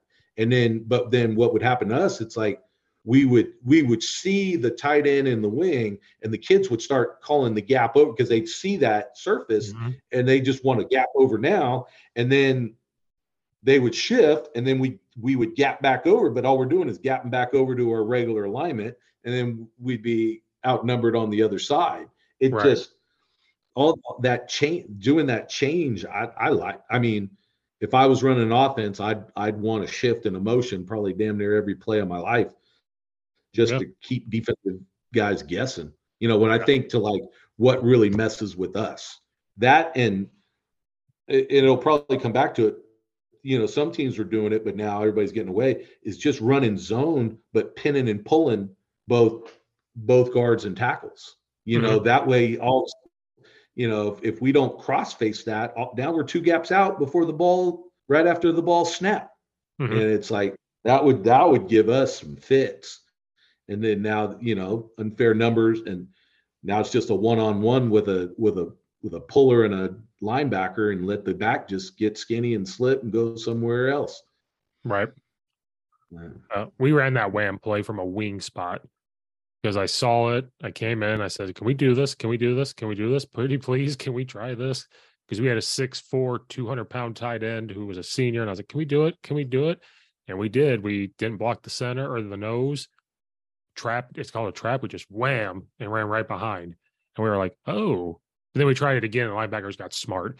They're like, "Why don't we just follow him?" And they got real smart about it. But like, but loved. It. I saw it somewhere, and we just called it a trap. We were just like, "Trap him." and then wham, didn't have to touch. I like it. I mean, any anything that gets linebackers out of their base rules, and then mm-hmm. they have to start adjusting. It's like then it comes down to how smart that kid is and how smart that coach is, and do they have somebody from the from the booth or the sideline that can see it as it's happening, so that you guys can adjust to it in real time. Right. That's I, the only cool part to me about being in the booth is you get snacks. But or when it's raining, you can be up right. there in the box. But one of the things, like at Laney, we put the we put the visiting team on the on the side with the stands. Mm. You hmm. know, and a lot of teams been doing that lately. You know, just less distractions for us, more distractions for them. But behind on our on our our technical our visitor side, there it's called the blockhouse, and it's just it's a a little storage room where the electrical panels are to turn on the lights and everything. Mm-hmm. And but it, it's I mean it's about the size of a shipping container, and just being you know just getting up there, you know, the, it's a totally different view of the world. But you're still right there to where you could if you could just look down and talk to your guys because we we turn the benches around and make a U out of it so mm-hmm. we're facing away from the field, and you could still get a hold of everybody, but you're just that much higher to be able to see what's going on on the field. Because I, I mean, I, I know from the sideline I can keep track of my guys, but don't. Uh, but I can't see like what the what the the game the game adjustments are as mm-hmm. good for the offense. Right. But if you're all the way up the booth, then it's like okay, I can see everything. I can talk on the headset, but I can't talk to my guys. Right. So I think I'll be up on my perch. That way, I I can still have snacks and see everything. you got to have snacks. I did that. Oh, offense coordinator. I did three games in the booth, and I was like 23 years old, 24 years old. I was like, well, I'm going to try the booth because I can see it all. And then the third, after the third game, I said, nope, sideline. I'm too, too much of an asshole. I got to be running up and down, doing this, doing that. Like, you know, I wanted my fingerprints everywhere because I was young and. And I was like, I gotta make sure this is communicated. I gotta make sure this is done. I gotta make sure this is done. Well, you're not doing your job, so I'm gonna do it for you, like that type of thing. So I went back yeah. down the field. Uh, I don't think I've ever gone to, back to the box since for anything. I'm like, field, field. I'm not going back. I gotta be down there. Couple times over my career, I've been banished to the box for bad behavior on the sideline. that was almost me this year with the refs because I get I got smart about it. If I'm talking on the headset about the ref, but I'm not near the ref, not looking at him, and I'm talking on the thing, and I'm whatever, but the refs have gotten smart. So I've gotten a flag. I've gotten two flags this year, and they're like, "We're not putting up with it." And I'm like, "I'm on the headset though. Now we know what you're doing." Okay. I don't know. I think I think trying to get a point across to the ref is like fighting with your wife. You gotta you gotta make your points gently in, a, roundabout way. Oh, I tried. I tried. Well, coach, I've taken a lot of your time. We could keep going on and on and on, but I know we got lives and everything else. But uh, I appreciate you talking everything D line to high schoolers and everything else. I do appreciate it. I mean, we could go on for four hours. It could be Joe Rogan style, four or five hours. No doubt. I I really appreciate you having me on. This is always a good time. Yeah, I'll have to have you on before season starts because I'd be curious how things go as you guys start back up and go into the summer. That'd be really interesting to know. Um, I almost had your head coach on last year, but we never figured it out too. So I tried, but almost had him. He told me I sent him a message. He said email me, so I emailed him, and we just couldn't make it work. Well, if you get him on, tell him I, I didn't say anything bad. Oh no, I'm gonna say you're an angel. Everything was good. Everything was cool. Then he's gonna tell me I'm a liar or something. I don't know because that seems to happen to me. Like, just lying to me. Uh, Coach Beam knows how to see into your soul. Be careful. but no, I appreciate it. It was a good time. I enjoyed talking to you. We'll have to do it again before the summer or the summer, either one. We'll have to try again. Um, but I appreciate you coming back on. Um, right on. I'll put your Twitter in the profile for people to follow you in Laney Community College. Oh, I guess the last thing. Did Last Chance U change anything for Laney? Like, was it? I don't know if I asked you that before. Like, was it like anything? I, I, I mean, I think the biggest change was how it put us on the map nationally. Yeah. yeah. You know, it's it's so funny. I I get kids at the high school that still come up to me, hey, I just saw you on Netflix. I'm like, oh, hey, cool. You know, it just, I mean, for me, I, I I think I didn't.